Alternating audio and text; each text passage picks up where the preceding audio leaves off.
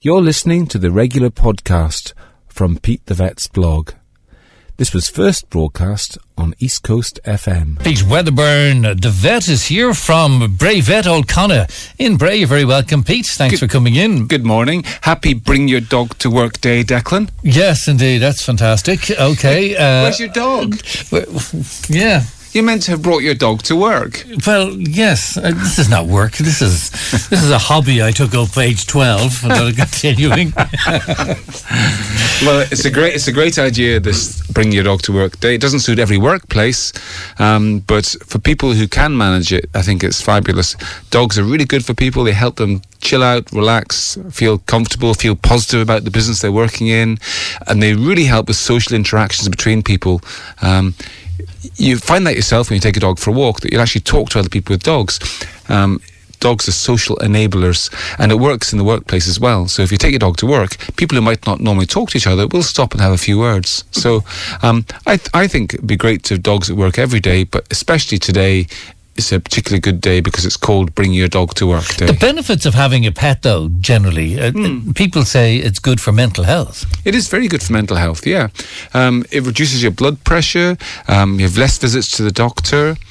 Elderly people living alone need less paid carer time because then the pets encourage them to think outside of themselves, and so um, it makes them more independent.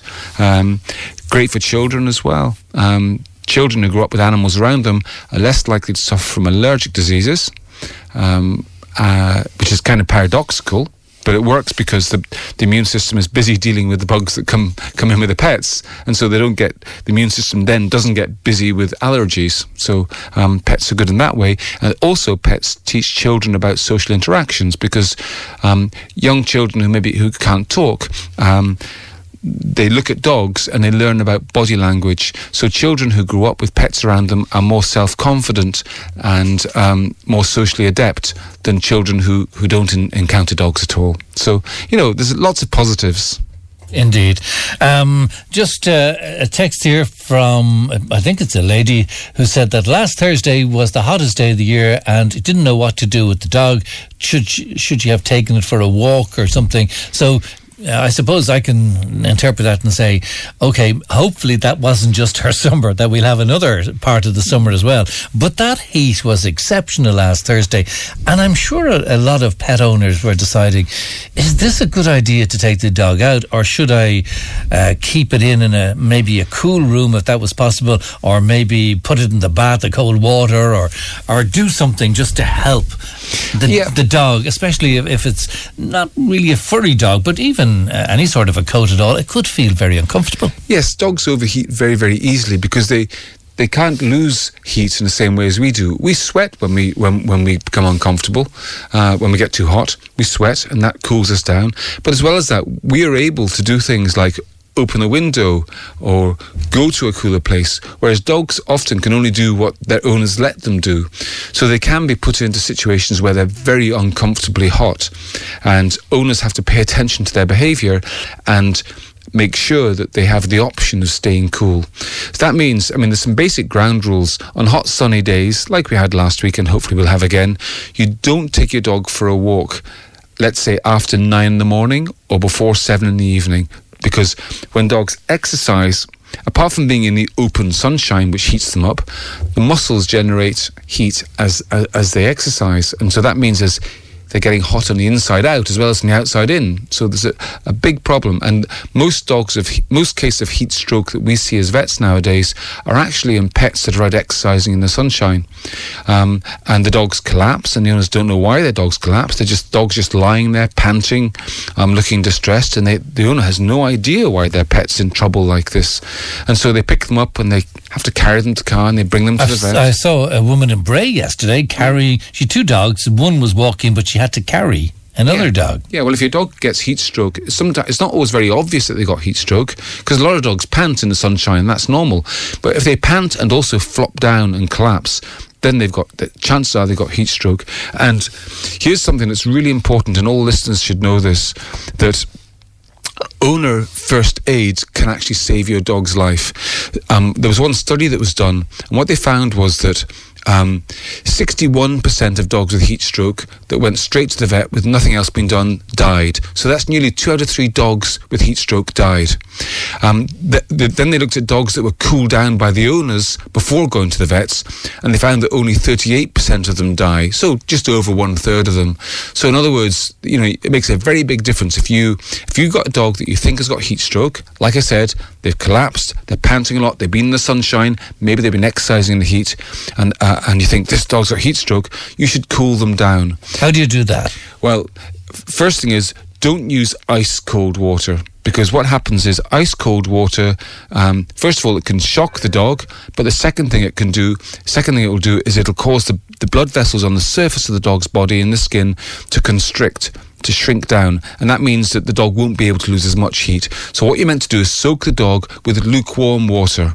Um, it doesn't. I mean, you don't need to get f- too fussy about this. I'm not saying wait while you boil a kettle so you can add it to a cold bath. You know, basically this has to be done quickly.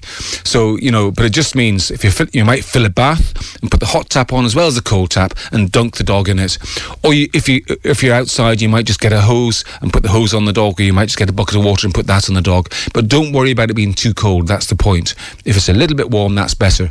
And then what you should do is get your dog into the car and and get some wet towels and drape them over the dog and open the windows of the car so there's a breeze playing off the animal. Now, if you take those steps, that will start to cool the temperature down.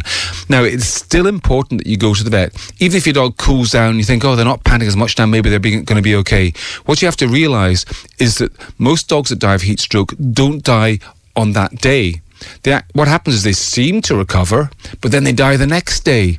And the reason they die the next day is because during the episode of heat stroke, um, their internal organs are literally cooked. So, so the, the, the temperature is so high in their liver and kidneys and heart and brain, um, and also in the blood coagulation system, that these areas fail.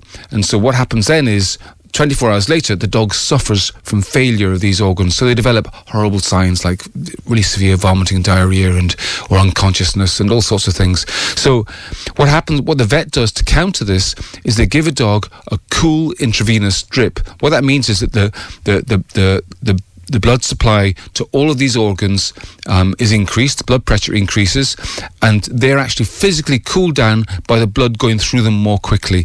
And that then lessens the damage to them from cooking and um, takes the heat out of them more quickly, and dogs are more likely to survive. So, Wow. so that's the story, really. Gosh, you, you paint a frightening picture about uh, internal organs cooking. We, we see dogs dying of this every year. It's really, really serious. I mean, it's I mean, we all get the warnings of don't leave the dog in the car and things like that. I think that message is out there now, and people generally don't do that anymore. The new one is dogs exercising in the park at lunchtime. Just don't do it. Exercise your dog early morning or late evening. Um, keep them in the shade through the daytime. Yeah. Uh, so uh, the, uh, you know, one person saying the dog needs a walk, put it on hold. Put it on hold in the sunshine. In What, the what about in keeping the dog indoors, but the house is warm? Um, some people have said, "Oh, you should put your dog in the bath with a little bit of cold water, so that their their feet are that their pads on their feet are cold." I, I, I don't. I don't think I would go that far. That's a little bit extreme. I think it's quite good to have like a paddling pool in the back garden in the shade, and they can, if you want, you can put them in that from time to time. But you know, most dogs in the shade in Ireland, it doesn't get that hot in this country. and as long as they have some water, I presume. Always have to fresh water. Dogs need more water than we do in hot weather because they, they lose heat by panting, and panting uses up loads of water. So they have to have plenty of fresh water. Check their water bowls twice a day to make sure they've got plenty of fresh water Does in their there. eating habits change in the hot weather? It can with humans as well. Oh, I'm not, uh, you know, I don't want a big meal. I'll have a little salad or something because it's too hot. Yeah, and that's a really good point. We actually f- seem to forget that one of the reasons why we eat is to provide fuel to keep us warm. That's why we eat. Um, when you eat food, it's digested and that produces heat and that keeps you warm. Um, so, what that means is in the summertime when it's warm outside, you don't need as much food because you don't need as much fuel to keep you warm because you're already quite warm from the environment. So, people should feed their pets a bit less in the summertime to take account for that. In fact, many many animals are a bit less hungry anyway because they they kind of instinctively know they just don't feel as hungry because their body doesn't need as much fuel. All right, okay. By the way, on bringing your dog to work day, I was just mentioning before you came in that I, I was very surprised that you would consider coming along to have a social chat with me on a Friday as work. I, I thought it was just uh, you dropped in because, uh, you know, we were friends and things like that, you know? But isn't that true? And, and as evidence, Declan, perhaps I, I didn't bring my dog with me. Isn't that terrible? Yeah, I know. After all your talk, you're all talk. Know this is this is fun, isn't it? It's nothing to do with work, Declan. Right. Uh, so just before we finish up, how's your phone? My phone is great. I've got, you know, I've got this Cubot um, Chinese phone, and other than possibly some foreign government listening into everything that I do. I That's love this. suspicion. I love this phone. It's it's cheap and cheerful, and it does the job. It does what a phone's meant to do. The camera may not be the bee's knees. Here we go. Here's all the things that are wrong with it. Yeah, go on. But no, but I'm, I'm I, it does exactly what I want it to do, and and the screen doesn't crack or break, and that's really important to me.